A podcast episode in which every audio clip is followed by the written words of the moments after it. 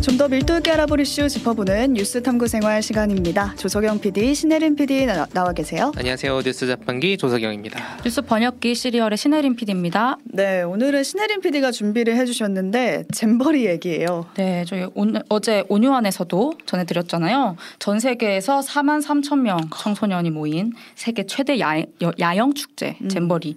계속해서 지금 각종 환자가 촉출하고 있고 운영 미숙 문제에 노출되고 있고 하면서 그야말로 생존 게임이 되고 아. 있는데 청소년을 불러다 놓고 이렇게 보호하지도 못하고 음. 국제적으로 망신당하고 그렇죠. 경제적으로 보니까 이득도 많이 안 되는 것 같더라고요. 그래서 들여다볼수록 참 골 때리는 행사가 아닐 수 없는데 어쩌다 이 지경에 이른 건지 한번 좀 더 살펴볼게요. 네, 오늘 계속 보도가 나오고 있는데 갈수록 심각합니다. 맞아요. 네. 개막 첫날인 1일부터 온열 질환 호소하는 스카우트 대원이 400여 명 속출했다 말씀드렸었잖아요. 음. 그리고 어제 저녁 문제의 야영을 본격 시작하는 개영식이 음. 열렸습니다. 그렇죠. 윤석열 네. 대통령도 휴가 중에 이 개영식에 참석을 했더라고요. 근데 음. 사진을 보니까 그때 본인도 어린 시절에 보이 스카우트 했었다라고 하면서 스카우트 정신을 강조하고 돌아갔거든요. 네. 근데 대통령까지 참석할 정도면 굉장히 큰 행사이긴 했나 봐요. 네, 전북이 아주 야심차게 사실 준비했던 음. 행사, 음. 큰 행사고 근데 어젯밤 자정쯤에 속보가 떠요. 개영식이 끝나니까 청소년들이 여기저기서 막 수십 명이 막 픽픽 쓰러졌다는 거예요. 그때 이제 119 구급대원의 말에 의하면 갑자기 너무 많은 사람이 쓰러져 비상에 걸렸다. 음. 또 경찰 관계자도 일부 참가자들은 울면서 집에 전화를 걸었다. 뭐 당시 되게 아수라장이었던 증언들이 이제 있었고 오늘 조직위 발표에 따르면 그 개영식에서만 환자가 139명이 발생했고 이 중 108명이 온열 질환이었다. 라고 합니다. 그 당시에 뭐 기수단 입장, 뭐 축사, 뭐, 뭐 갈라쇼, 드론쇼 뭐 이런 식으로 두 시간 반 이상 어. 행사가 이렇게 음. 땡볕에서 아 땡볕이 그렇죠. 아니라 그 밤에, 밤에, 이어졌다고 합니다. 야외에서 한 거죠 어쨌든. 네네네. 소방 쪽에서 그래서 밤 10시 반쯤에 환자들 구조해야 되니까 공연을 잠깐 중단해달라 음. 요청을 음. 했는데 주최 측이 20분간 뭉갰다 이게 오늘 큰 뉴스였어요. 네. 그 와중에 오늘 최창행 사무총장은 개영식에서 온열, 많은 온열 질환자가 발생한 이유를 취재진이 물으니까 이렇게 답을 합니다. 개영식에서 케이팝 행사가 있었는데 청소년들이 에너지를 분출하고 활동하다 보니 체력을 소진해서 환자가 많이 발생한 것으로 파악하고 있다. 그러니까 온열 질환은 케이팝 때문이다처럼 들리죠. 그러니까 황당한 변명이긴 한데 네. 그렇다 치더라도 네. 그러니까 만약에 케이팝이 체력 소진이 심하다고 하면은 그만두던지 중간에 네. 아니면 안 해야 되는 거 아니에요? 아니, 공연 중단 해달라고 요청했다는 음, 거잖아요. 소방 쪽에서. 그리고 애초에 날씨가 더워서 체력이 소진된 거죠. 그렇죠. 밤에도 덥잖아요 요즘. 그러니까 이 초 땡볕 그것도 그 허허 벌판에 음. 4만 명 이상의 청소년 모일 거가 뻔했잖아요. 근데 50경 병상이 50개밖에 안 됐다 그러고 하하. 대회 시작할 때쯤에는 그리고 그밖에 뭐 다른 운영들이 엉망이었다는 증언들이 오늘 계속 나왔죠. 계속 뭐 샤워 시설이 천막으로 돼 있는데 뭐 옆에서 다 보이더라. 뭐 화장실이 너무 멀고 남녀 구분도 안 돼 있더라. 음. 전기도 안 들어오더라. 지급받은 달걀 이것도 어, 문제였죠. 네. 곰팡이가 속출했고요. 사진을 보니까 다 열악하더라고요. 네. 환경이. 네. 자원봉사자들도 있었는데 그분들은 그 봉사자한테 일괄 공지하는 어떤 채팅방 같은 것도 없었대요. 어떻게 불러야 돼? 그러니까, 그러니까 일을 안 한 거죠. 아. 네. 공식 계정에는 자녀들을 한국에 보낸 부모들의 항의 댓글이 계속 달리고 있고요. 외국인 부모들. 근데 한편으로는 뭐 아이가 재밌다고 전화가 왔는데 한쪽으로 쏠림 보도만 하고 있다. 좋은 소식은 왜 보도 안 하냐? 뭐 이런 얘기도 나오긴 재밌는 친구도 있겠죠. 네, 있겠죠. 그렇지만 네. 약한 친구들도 있겠죠. 그렇죠. 그렇죠. 네, 지금 그게 문제인 거고요. 그런 상황에 대한 대비를 하는 게 사실 조직위에서 해야 될 일인데 하나도 안 돼 있던 거죠. 그렇죠. 이게 오, 잼버리가 네. 한국에서 열린 게 이제 두 번째인데요. 이게 졸속 준비가 아니었습니다. 왜냐하면 아, 이게 골 때리는 지점인데 전라북도는 이 행사를 2017년에 유치를 아. 확정했어요. 그러면은 최소한 6년을 준비한 거잖아요. 그쵸. 그럼 적어도 제 생각에는 공용 시설을 완전히 깨끗하게 잘 준비했어도 남을 시간 아닐까라는 생각도 들고요. 음. 그렇죠. 6년이면 아파트를 짓고도 남을 그러니까요. 시간인데요.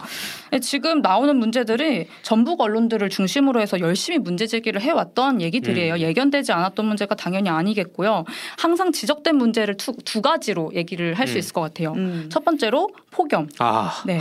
당연하죠, 이건. 당연하죠. 전북이 아니어도 모두가 알아요. 덥고. 8월 1일부터 12일이 덥다는 건 모두가 알고 음. 있습니다.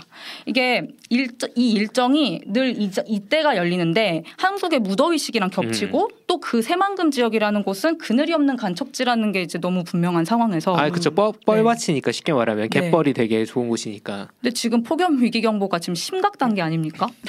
네. 이게 심각 단계로 올라갔다는 것 자체가 뉴스가 될 정도로 큰 일이에요. 그리고 올해 네. 정말 덥다고 했잖아요. 음. 예고를 계속 했잖아요. 네, 심각 단계인 게 2019년에도 한 번 있었잖아요. 음. 그 2019년에 그 야영지 부근의 생태공원에서 이제 겸, 그 시험 삼아 음. 이제 국제 청소년 캠퍼리라는 걸 열었어요. 근데 아. 당시 참가자가 뭐라고 말을 했냐면 폭염으로 너무 힘들어가지고 무더위에 청소년들이 안전하게 야영하며 프로그램을 수행할 방안이 2023 새만금 세계 잼버리 성공의 열쇠가 될 거다 이렇게 아, 말을 해요. 아 백신이군요 이게 일종의 네, 후기를 남겼어요. 아. 이 후기를 따랐어야 되는데. 그, 근데 이제 한국 조직위가 이거에 대해서 제, 대비를 제대로 하겠다고 했거든요. 근데 대비책은 그늘 쉼터 1722개, 덩굴 터널 57개, 그리고 병상 얼마 정도? 근데 이게 많아 보일 수 있지만 4만여 4만 명한테는 너무 모자른 거죠. 너무 모자른 거죠.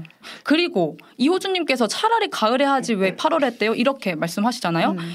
그 어, 전북도 의원 성경찬 의원이라는 차, 성경찬이라는 의원이 있는데 그분이 구체적으로 자료를 막 보여줘 가면서 의회에서 대회를 12일에서 23일로 조금이라도 늦추면 열흘만 늦추면 네, 평균 기온이 1도 이상 내려가니까 변경하자 이렇게 아. 말을 했는데 이게 또 안 먹혔대요. 왜 그러니까? 그러니까 이게 우리나라가 코로나를 한 해 연기하자 코로나 때문에 한 해 연기하자고 제안도 어. 했었는데 이게 또 안 먹히고 강행된 걸 보면은 약간 잼버리를 주관하는 그 세계 스카우트 연맹이잖아요. 여기가 네. 조금 또 보수적으로 굴기도 하는 것 같다. 우리의 타임라인이 있다. 네네. 아. 그러니까 2015년 일본 잼버리, 2019년 미국 잼버리 이게 4년에 한 번 열려요. 네. 그래서 여기 다 이제 온열 환자가 계속 속출했다고 하거든요. 날짜를 옮겨야 되잖아요. 그러면 기후 위기의 심각성을 잘 모르시는 네. 것 같아요. 아니면 이제 그게 스카우트 정신이다. 아, 무슨 소리 하시는 라고 생각할 수도 있다고 제가 그렇게 생각한다는 게 아니라 네.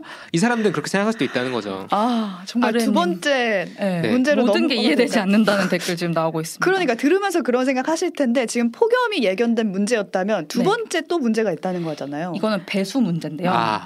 지금 야영지가 지금 문제라고 하는 게 이게 잼버리를 유치한 다음에 잼버리를 위해서 갯벌을 매립한 곳이에요. 음. 이게 무려 267만 아이고. 평의 갯벌을 이 야영을 위해서 매립을 했어요. 한눈에 들어오지도 않겠네요. 네. 근데 매립을 하고 났더니 텐트를 설치해야 되는 부지에 비가 오기만 하면 물이 안 빠져서 웅덩이가 자꾸 아. 생기는 겁니다.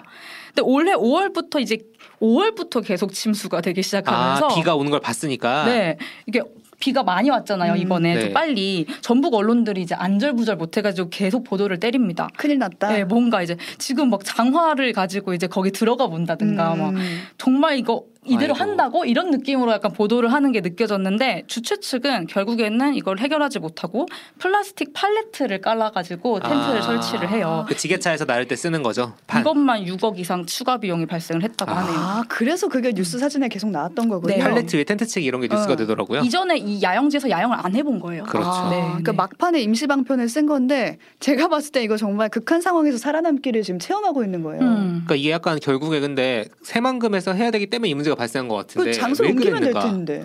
아, 그 질문을 할, 하지 않을 수 없어요. 장소를 음. 변경하면 안 됐어? 근데 선택지가 없었던 이유는 그냥 전북 입장에서는 새만금을 위해서 이 잼버리가 있었기 때문으로 아. 좀 보인다. 새만금이 먼저예요? 네, 새만금 활성화를 위해서가 음. 먼저다. 네. 어제 우리 초전도체로 과학 탐구했잖아요. 네. 이번에 사회 탐구로 잠깐 다시 들어가 보면은 새만금 다들 교과서에서 배우셨을 거예요. 그쵸? 초대형 간척지 이게 서울의 3분의 2 규모고 근데 놀랍게도 제가 이걸 배운 지가 20년이 넘어가는데 아직도 간척은 현재 진행 중이고 진행 중이에요. 네, 91년부터 시작해서 지금 30년 됐고 아~ 2050년에 끝나는 게 목표입니다. 당시 노태우 정부가 이제 개발이 경상도로 편중됐다 음. 해서 이제 전북 민심을 잃으니까 이걸 달래기 위해서 정치적으로 진행한 어떤 농업용 간척 사업으로 시작을 한 건데 음. 이제 새만금은 사실 지금도 어떻게든 이 땅을 가지고 뭐라고 해 뭐라도 해야죠. 해보려고 하는 의지가 있는 거고 발전으로 이제 발전해서 소외되어 온 호남을 발전시켜 보겠다는 어떤 주민의 의지도 있고 지자체 의지도 있고 그런 그런 의지가 좀 결집된 땅인 것 같아요. 근데 네, 네. 결국엔 그러면 네. 잼버리 유치도 그 일환으로 새만금에 유치를 한 거네요. 네, 그런데 지금 상황이 그렇죠. 그럼 안 되잖아요. 안 되죠. 6월 30일, 2023년 6월 30일에 전북의 소리에서 이제 한 전직 공무원의 인터뷰를 했는데 이렇게 말을 해요. 잼버리 개최 부지를 선정하는 과정에서 나무 한 그루도 없는 새만, 새만금의 경우 폭염과 폭우의 위험에 노출될 수 있기 때문에 부적합하다는 의견이 나왔으나 무시됐다. 오로지 새만금을 홍보해야 한다는 일념 때문에 무주 태권도원이나 구천동 야영장 이런 이제 대안이 플랜 B가 있을 그렇죠. 수 있었는데 요런 후보지는 원천적으로 차단됐다. 잼버리보다 새만금이 중요하다. 네. 전북이 잼버리로 용도 잼버리 용도로 매립했다는 갯벌이 있다고 했잖아요. 맞아요. 그 갯벌은 원래 국내 최상급의 바지락 생산지였다고 해요. 그리고 생태 복원력이 굉장히 특 특별히 뛰어난 이제 어 해창 갯벌이라는 네. 곳이었는데 음. 이 이주 야영을 위해서 그 귀한 갯벌을 매립한 것도 아, 모자라서 환경 입장에서는 테러죠 거의 이 정도면. 근데 이제 배수 문제가 있다 그랬잖아요. 맞아요. 이게 왜 있냐? 농어촌 부- 공사가 이 부지를 매립할 당시에 용도를 농지로 잡았어요. 그래서 아. 이 농지 관리 기금을 활용해 가지고 매립을 했는데 아. 그래서 배수 기준도 농지 기준이 된 거예요. 아. 근데 농지에는 물이 필요하잖아요. 물이 필요하죠. 아니 네. 물이 있어야 돼요. 네. 축적해야지. 네. 네. 땅이, 땅이 그래서 이제 기울기를 이제 많이 안 기울여가지고 좀 평탄하게 만든 거예요. 아, 농사짓기 되게 좋은 땅이네요. 배수가 안될 네, 수밖에 안 없는. 구조인 거죠. 그러니까 결과적으로 청소년들이 지금 그 뭔가 판을 깔고 야영을 하고 있는 그곳은 논인 거고 지금 네. 논에서 야영을 하게 된 셈이고 지금 스카우트 대회가 아니라 생존 게임을 하게 된 게 정말 현실이네요.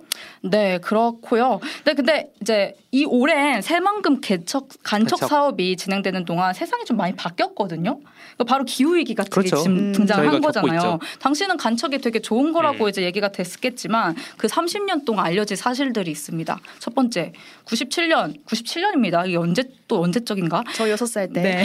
과학 전문지 네이처에서 이렇게 말을 합니다. 갯벌의 편익은 간척 농지의 100배, 음. 산림의 오. 10배에 이른다. 아주 소중하죠. 근데 우리는 농지로 만들고 있었던 거죠. 그리고 사실 두 번째, 우리나라 갯벌은 특히 우리나라 갯벌은 탄소 흡수원으로 세계적으로 독보적인. 수준이라는 거예요. 오. 2021년 서울대 김종성 교수 연구팀이 조사를 한 바에 따르면 국내 갯벌은 약 1,300만 톤의 탄소를 저장할 수 있고 연간 최소 26만 톤에서 최대 49만 톤 이게 얼마냐면 최대 자동차가 20만 대 분량이 음. 이제 뿜는 그런 이산화탄소를 탄소를 흡수할 수 있다는 거예요 오. 갯벌이 그리고 세 번째 해수면이 지금 상승을 하고 상승하고 있잖아요.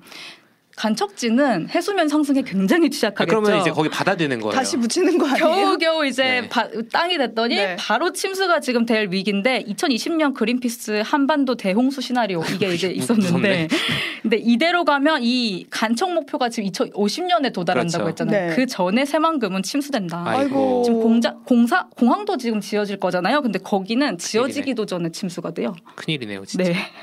그러니까 이런 상황에서 지금 잼버리가 이제 음. 매립이 돼서 지금 유치가 된 거고 네. 당시 그 유치 당시 전북연구원이 이 대회 기간 동안 국내 생산 유발 효과를 이제 분석했겠죠.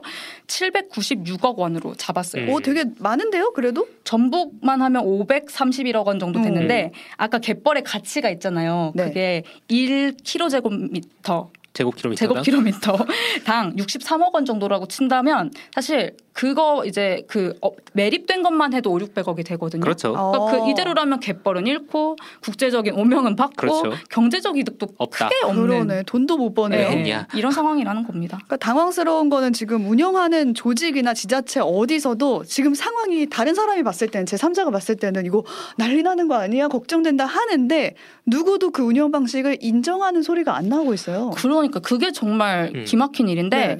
이 보면 잼버리에 공동 조직 위가 있어요. 조직 아, 공동 조직 위원장이 있어요. 이제 처음에는 이제 2인 체제로 흘러갔어 가지고 이렇게 음. 이제 운영이 됐는데 거기에는 여가부 장관도 있고요. 김윤덕 의원이라고 이제 더불어민주당 의원, 전주갑 의원도 있습니다. 이제 여야가 지금 어 잘못을 뒤집어 쓰- 서로. 네, 서로 뒤집어 쓰려고 이제 들지 말고 꼭 본인들 스스로 책임지려는 태도를 보이고 지금 이 상황을 대처했으면 좋겠다는 생각이 듭니다. 네. 네. 자, 이게 사실 할 얘기가 굉장히 많은 이슈인데 음. 제가 또 이제 댓글 나눠주신 게 되게 많아가지고 그 얘기까지 모아서 이따가 댓글 읽기 시간에 네. 나눠보도록 하겠습니다. 포토크에서 하도록 하고요. 오늘 여기까지 새만금에서 열린 잼버리가 역대급 무리였던 이유들을 좀 정리해봤습니다. 신혜림 PD, 조석영 PD 수고하셨습니다. 감사합니다. 감사합니다.